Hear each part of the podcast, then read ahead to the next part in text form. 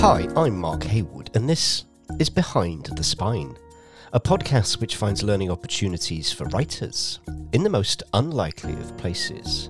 It's not so much plot-driven, it's character-driven, and these characters will change and they acquire experience and do things in a different way. And so in that sense, the possibilities are sort of endless. Writing a novel is one thing, but daring to build an entire universe in which to set a whole series of novels, well, that's ambitious.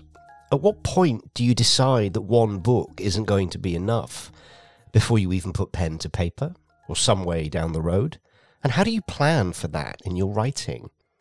One writer who's begun putting the most captivating series into motion is crime writer Simon Mason. Following on from A Killing in November, Simon's latest novel, The Broken Afternoon, continues to follow Detective Inspectors Ryan and Ray Wilkins as they solve a new mystery. Simon's novels have been labelled Morse for the twenty twenties, not only because they're astonishing pieces of work, but also because he took the brave decision of setting the entire series in Oxford, something we'll get to a little later. But first, I'm delighted to say that Simon is my guest today.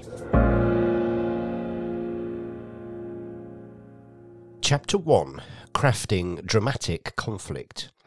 In The Broken Afternoon, a four-year-old girl goes missing in plain sight outside her nursery in a middle-class, affluent part of Oxford. Solving the mystery are two detective inspectors who couldn't be more different, yet whose lives are inexplicably intertwined. You have the precise and formal Ray Wilkins and his now former colleague Ryan, who during the last book was dishonourably discharged for his role as detective inspector in the Thames Valley Force, for very good reason too. I asked Simon about the genesis of the series. It was an accident. Ryan Wilkins just sort of strolled out of a trailer park into my imagination in that sort of slouchy, fairly aggressive sort of way. I mean, I find writing in general a mixture of the unconscious and the conscious. And very often the originating point of a story seems to come out of the unconscious. I daydream a scene, I daydream a character. And then the conscious bit sort of chips in and starts thinking, well, that, that might be quite interesting, but how would it work? How does it fit? What could explain it? And so on. So it was a, a daydream, and the daydream was specifically of this character. And I, I think really, if, if I think about what sort of writer I am, it's interested in people and characters. And so that seemed to me fairly typical in my experience that I would I would latch on to a character. And then once I had Ryan, then Ray came along as a sort of natural complement because he was the the opposite. And um, I think there with the partnership, I was interested in um, primarily the dramatic possibilities of interactions between the two. But then there were also all these issues that might also be explored. For instance, yeah, Ryan has a, a young son, but Ray doesn't have any children and looks like he and his wife can't have children.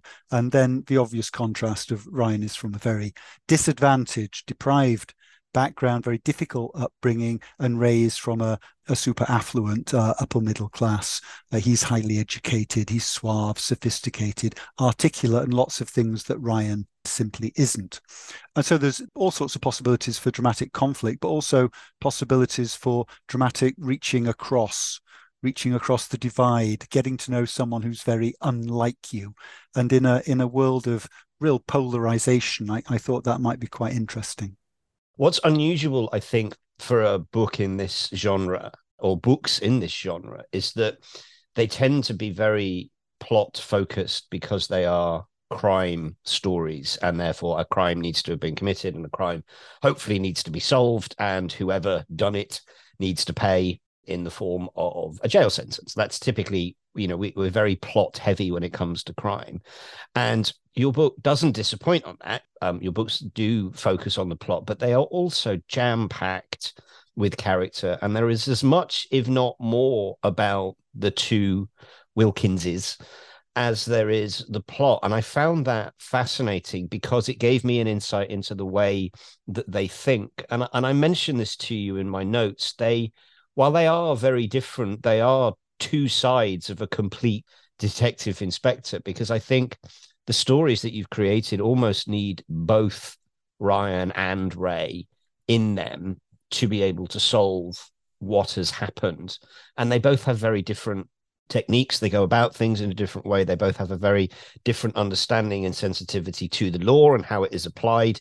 They do things that the other wouldn't, and vice versa, which I think is really nice. But they are so character focused, these stories that you've written, that it was almost a surprise. And it made me think about my own writing and go back and having a look at some of the crime stories that I've written, just to see how much character I, I'd put in. And I was relieved that there was enough, but certainly not as much as you've put in. And that that gave me, you know, a different understanding of how this case might unfold, because I'm having to understand, what would Ryan do and what would Ray do? And you put each of them almost in the wrong situation at times. And I found myself thinking, Uh, we need Ray here and we've got Ryan, right? This yeah, is yeah, this yeah. is going to be really interesting. Obviously, that was deliberate, right? Because obviously yeah. we want interesting things to happen. But they are sort of two sides of, of, of one complete detective inspector, aren't they? Yes, no, that's that's very astute. Uh, I think that's right. And that's the way I view it. They're contradictory, but also complementary. But the thing about character is really interesting to me. When I first wrote a crime novel, it was actually for a, a young adult audience. I'd never done it before. I'd written what might be called literary novels. I, I I had this idea. I rang my agent. I said, I've got a great idea, Anthony. I'm going to write this crime novel for young adults. And there was a long pause. And he said, oh, my God, I beg you not to. I beg you not to. Get therapy, whatever you need, Simon. But is that enough of literary novelists saying that they could churn out a potboiler crime novel, you know, for a bit of cash, and thinking it was an easy thing to do? And I, I never thought that. I had to decide what I did think about a crime novel. And I, I thought to myself, it's got to have a really good page-turning plot. It's got to have charismatic characters, and it's got to have a great setting. Th- those were the three things that I said. But when I think about what makes a page-turning plot, what makes action really gripping, I think it's when the reader is engaged with the characters. Mm. You know, if if the reader is not emotionally ag- engaged with the characters, they don't care what happens, basically, in that piece of action. But if you engage them with the characters, if you make them interested and feel for the characters and care for the characters, then that action becomes so much more vivid and dramatic. And I think I've always really operated on that principle, that it's our in stories, it's our engagement with people that really is the source of all the power in them. Oh, absolutely. Well, let's talk about setting then, since you said that was the third and final of the three things that were important to this sort of story. This is a setting that is familiar to people who will have read crime fiction stories. This is set in Oxford, and I was intrigued as to why that was. And then I was also delighted that it felt fresh. It felt like no one had ever written in this city before or in this precinct before. Even references to places like Jericho and Woodstock put you in mind of iconic Colin Dexter novels, and then obviously the, the Morse franchise on, on television. And yet I quickly forgot all about that, and I was so heavily focused in the hands of a very trusted writer that this felt like a brand new precinct. So let's just talk about that. Was that any trepidation about standing with your size nine boots all over Oxford? Because this is a f- very familiar setting, isn't it? Yes, absolutely. I, I just thought it was an act of grotesque stupidity, you know, a real a real strategic blunder. The tr- the truth is, I'm I'm not a massive researcher, so I live in Oxford. It's very handy to set something in Oxford. I tend to write about what's around me, and so I fell into it. And I really said to myself, even when I was writing it, this is stupid. Why am I doing this? You know, it's the least original move I could possibly make. And anyway, I was helped by my ignorance in that I've never read any Morse novels. Right. And so I wasn't in danger of sort of, unless by coincidence, sort of doing the same sort of thing. And I also didn't have the burden of thinking, I must do something different. I just did what, what I was doing without any reference to it. So I was sort of fortunate in that respect. And then I got massively lucky with the reviewers of A Killing in November, because it turned out that what was interesting to them, or handy, was they were able to review A Killing in November and say, guess what? It's set in Oxford like Morse, but it's different from Morse in these sorts of ways. And so Morse became a peg on which the reviewers could hang a review of my book. And um, so I was just, I was so relieved, because I, I assumed people would say, yeah, why? We don't need it. Thanks very much. Chapter two, That Doesn't Happen Here. It shows a real strength in an author's capabilities when they can take such a well-known setting and make it feel fresh. There are no new stories, just new ways of telling them. And by shining a spotlight on some of the less attractive parts of Oxford, Simon has breathed new life into very well-trodden territory. And Oxford really couldn't be a more perfect setting. As a writer, there really is something so wonderful about crime in an area that looks spotless, affluent, happy and middle class. Watching on as that surface wealth and comfort gets exposed and begins to unravel, tearing the community apart. As a human being, it's horrific, but as a writer, it's absolutely brilliant. You've put your finger on it. I mean, I again, in this book, like the previous book, I sort of daydreamed the opening scene, but it had such resonance for me precisely because it was a crime occurring in a rich, privileged, affluent setting where you think, that happens elsewhere, not here. And I think that that raises the dramatic intensity of the situation enormously. You almost don't have to do anything more than that. And, and indeed, I don't tend to focus on the actual crimes, but on the the context and the impact of the crimes. So, yeah, and, and in general, I suppose that's true that I'm, I'm going into different areas of Oxford and exploring different parts of Oxford. And Oxford's a very... a very divided city in lots of ways. You know, it is visibly a city of contrasts. You go to the centre and the great big colleges of the university are sort of these symbols of, of grandeur and affluence and privilege and power. And then you can go to a trailer park very near. We live near one, and go to areas like Blackbird Lees or Rose Hill or Barton, where it's a very different sort of setup. And um, I'm not the sort of writer who is motivated primarily by themes or issues that I want to deal with, but I find that they they they are there inevitably in the fabric of the story, and then they they can be teased out a little bit, perhaps, to be part of the drama. The consequences of action in stories fascinate me. They really do. You know, you, you might, as a, a very high level, say things like film.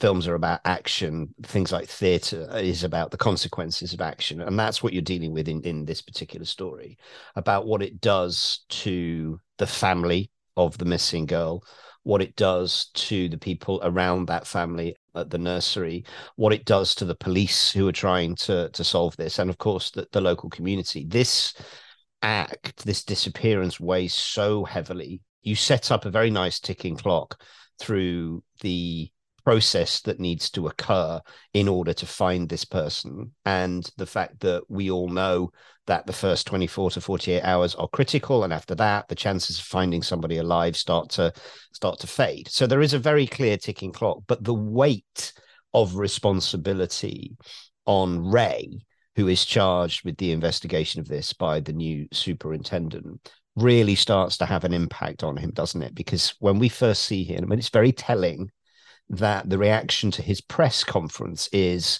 wow, what a good-looking detective he is, which tells you all you need to know about the affluent, you know, comfortable, privileged society that we're we're actually shining a light on here. But that weight of responsibility, but he is a very different character at the end of this book than he is at the start, because it just, it all unravels for him, doesn't it, as he's trying to find this helpless little girl. And he is, at the beginning, the big man with the big responsibility, and just he just caves under this pressure, doesn't he? Yes, um, that is very much part of the the story. And, and in a sense, I focus here at least as much on Ray as on Ryan, maybe a little bit more. And the changes, as you point out, uh, that Ray undergoes are, are really quite profound. But the, the point you made right at the beginning, I really um, relate to, about the impact of criminality on the people involved. And I remember still watching The Killing on T V, and that was a, a series where the focus was so dramatically on the distress of the family affected by the crime, and I felt it lifted the whole crime and the investigation of the crime and all the drama of the the plot to a different level. So I really did want to focus on on the fallout, in particular on the the young mother who, who is straightforwardly distraught, and on the father, and they're a separated couple, who is uh, sort of distraught in a different sort of way, but equally knocked sideways as, as you would be. And then, of course, on on Ray as well. You know, Ray in this situation is uh, he's going through this. Uh, well, his wife is is pregnant with twins, and uh, and she's having a bad time, and so fatherhood is very much on his mind.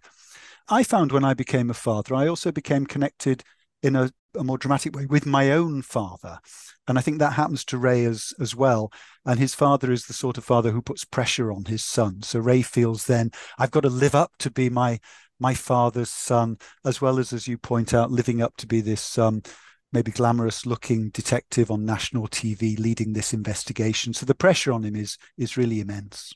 Not least when he finally goes to the antenatal classes, and you and you can see the reaction that the the other about to be parents have, knowing that this is the man who is trying to find a missing girl. I mean, every he cannot it's he can't escape from it at any point, can he? No, that's right. So it, it becomes part of his intimate life, and then it affects it affects everything he does. And I I mean, without wanting to reveal what happens, the pressure it puts him under does lead him to do some perhaps slightly unexpected things, but I think that's what pressure does. It it it, uh, it prompts you to do things which otherwise you might be able to stop yourself doing. Yeah, absolutely. I mean, I, I try to look at this through the eyes of the of the new superintendent, who is, uh, you know, he kind of strikes me as a no-nonsense Sir Alec Ferguson type character who who is just a stickler for the for the rule book and is just constantly appalled at the risks and the lengths that both Ryan and Ray are going to in order to try and solve this case. Without talking about what does happen, let's talk around the topic. And there is there are several references to paedophiles and the way that they think in this book.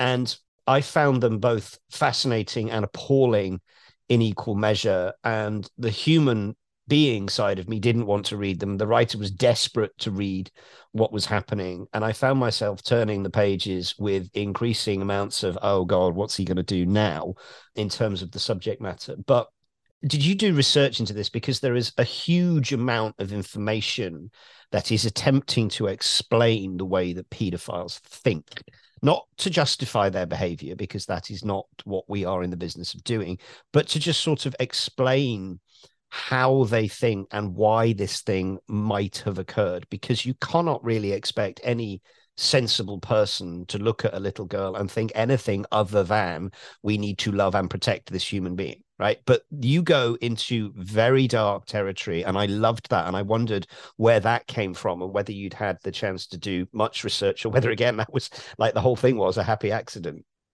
Well, I've already confessed I don't do probably as much research as I should. I, I did do some research, but I, I also didn't want to get so into research that the research would be the lens through which I saw the right subject. I, I wanted to try to imaginatively engage with the characters involved as a, as a writer does. I mean, I, I didn't set out really when I started the story to say anything in particular. And I, I sort of, I mean, you're probably familiar with this. There is a sense in which you follow the story, or the story goes where it seems to want to, and you try to keep up. And I knew I didn't want to, I knew I must avoid sensationalizing the crime, which, as you point out, is, is you know, maybe the, the most shocking crime of all. At the same time, I wanted to to make sure that I properly represented the horror of it. And I did find myself then having the characters, there are, well, there's a character who, who's a convicted um, paedophile talking about it from his perspective, which I thought would be a way of, of being more than usually chilling to have mm-hmm. uh, someone like that describe it. And then there's also in, in the book, a recording of, um, Uh, paedophile ring discussing what they might do, again in, in very oblique terms, but it's the tone partly in which they discuss what they're doing, which I felt might be more effective than showing any appalling scene. So to come at it through the through the characters, as we say, on on on the one hand, the distressed and distraught characters who've been victims, and on the other hand, the transgressors themselves. Chapter three, tick, tick, tick. The ticking time bomb Simon sets up in The Broken Afternoon is palpable. It's such a brilliant way of fostering this dramatic intensity throughout the novel. Being aware of this sense of urgency really made me conflicted about the characters and their decisions. Despite all clearly wrong or illegal things they do, you can't help but agree. Even if you know deep down their actions might make things worse, I ended up begging for Ryan and Ray to break more rules and take more risks because I too felt ever more desperate. It's so serves as such a clever tool to set the stakes so high.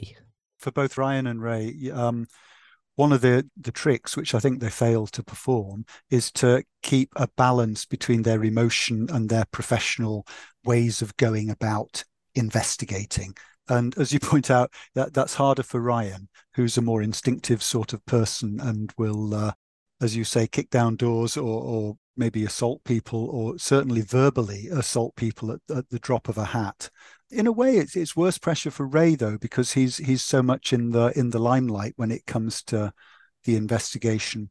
And Ryan, maybe it's worth saying without spoiling too much, at the beginning of this book is is not actually a policeman. He's been dishonorably discharged from the force at the end of A Killing in November, and he's he's working as a Night. Quite, quite rightly too. Actually. Quite rightly too, yeah. His, his behaviour is not great. But anyway, he is at the beginning of the story in a, a different job. He's a night security watchman at a, a van rental place uh, on an industrial estate down the Botley Road. And what he's doing is is sort of an unofficial separate investigation, uh, at least to begin with. But to Ray's horror, really, he keeps prompting Ray to do things that Ray maybe has missed. And one of the things about Ryan is he's not very highly educated, but he is very sharp and he sees things perhaps that other people miss. Yeah, and he is incapable of filtering his own propensity to be a social hand grenade, which yes. I which I which makes us love him, you know, because you, you just know he's going to do something stupid in whatever situation he finds himself. The book that's out, the second book in the series, is called The Broken Afternoon. When I when I was writing my notes to you, I, I intimated that it's not just the afternoon that's broken. Pretty much everything is broken here. We have a broken society, a shattered family. We have a broken police force that doesn't have the resources. It doesn't have the clues. It never catches a break. It's just everything about this, you know, from relationships between the police to relationships at home to, to this privileged, affluent society. There is this sense that every single component of it is broken.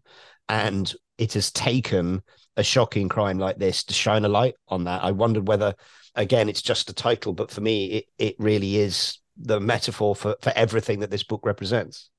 Yeah, no, I, I, I do agree. As I say, I don't set out to explore issues or themes. They tend to arise from the immediate story I'm trying to tell about the crime. But, um, you know, I think of it as quite an angry book, really, and there's a lot to be angry about in our society, our culture. And, and full disclosure, my politics are left of centre, right? So you'd expect me not to like the current government. But if you leave aside party politics, it's hard not to not to recognise the, the sheer dishonesty and and corruption and incompetence and poor ways of dealing with things that have happened beyond the government's control that have, have you know, it's been going on a long time, I suppose, but over the last thirteen years, it seems to me to have become particularly acute. And we are in this situation now where so much seems broken.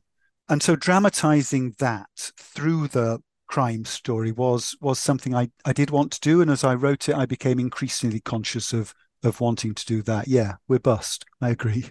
I, I think anger is a fabulous motivation for a writer, because that's when you're probably at your most alive, is because something has created this rage within you that I think writing is a natural outlet for that rage. And we're trying to shine a light on things that are broken, and some of these things we can potentially find solutions for, but not all. And the world needs people like Ray and Ryan in them, as dysfunctional as they both are.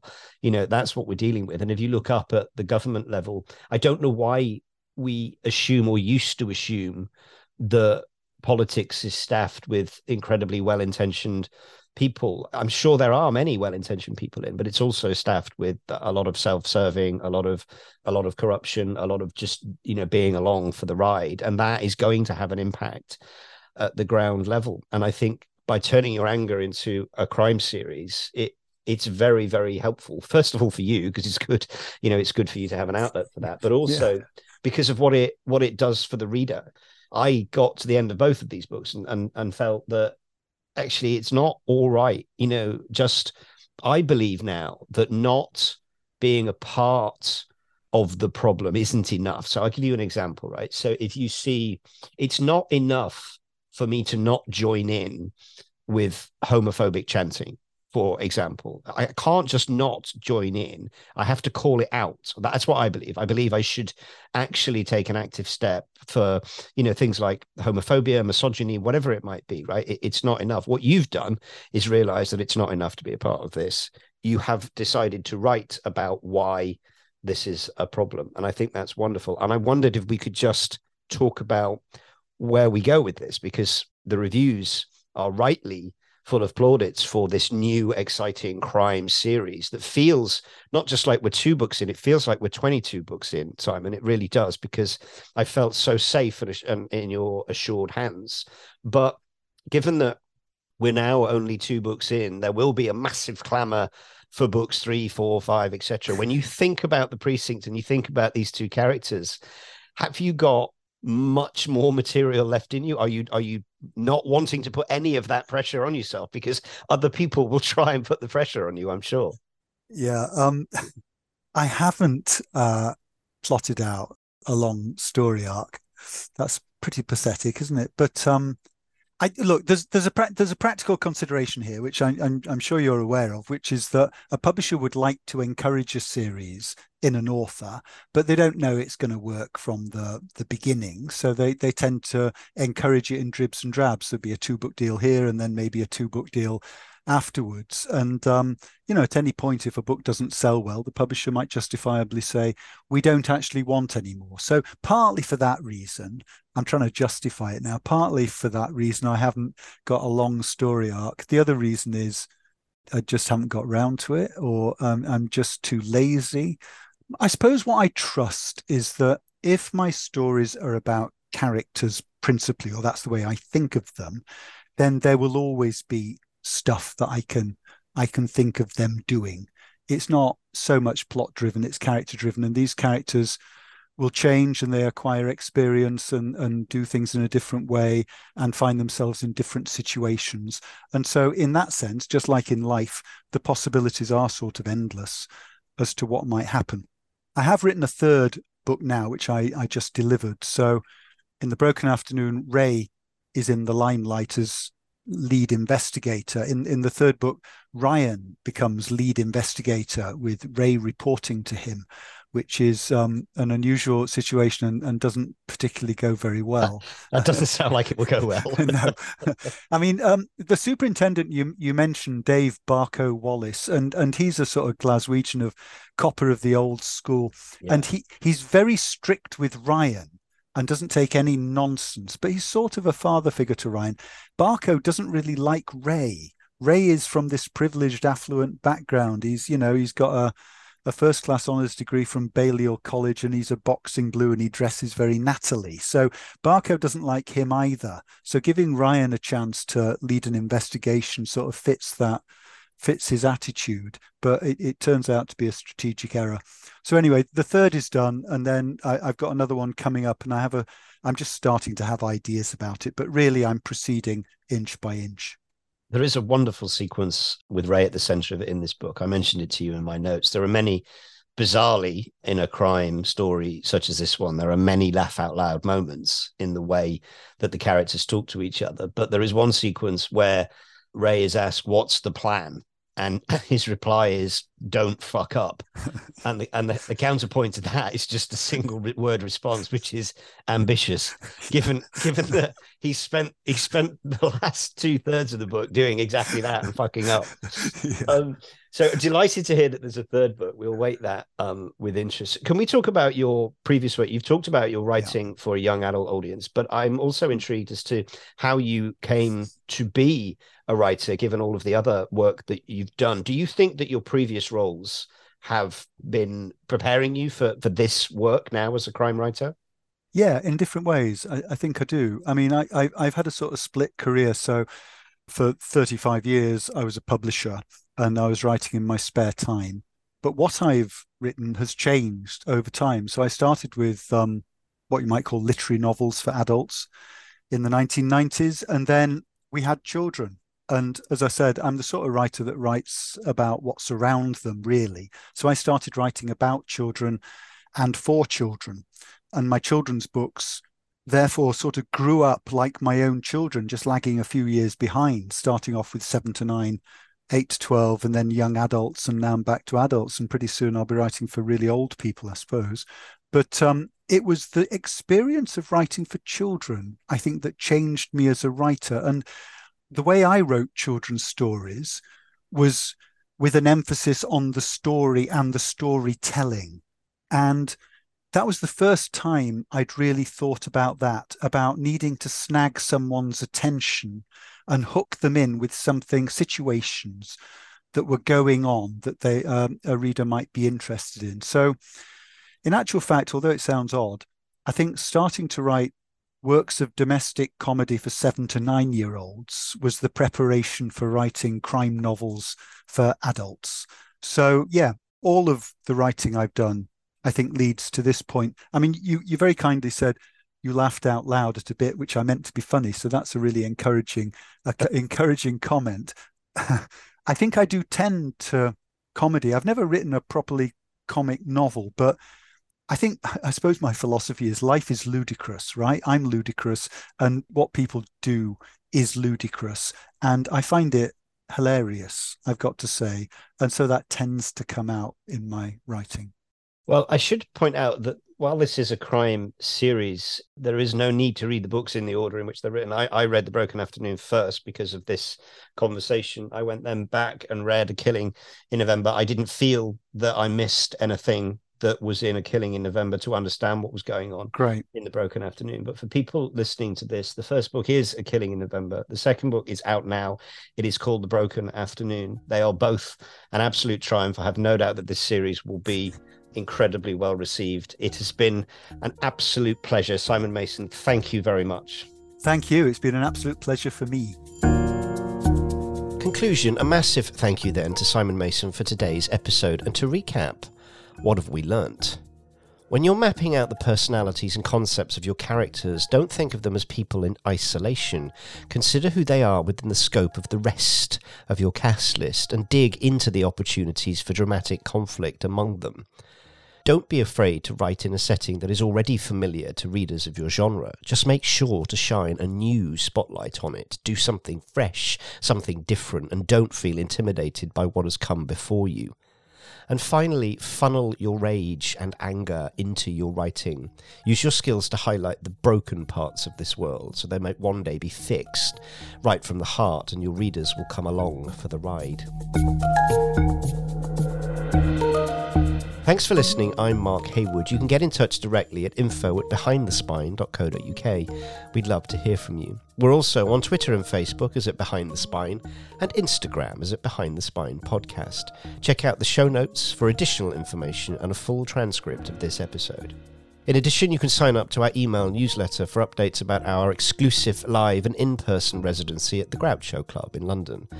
These events, titled Inside Stories, are not recorded and not repeated, and will put you, the audience, both behind the spine and in the room.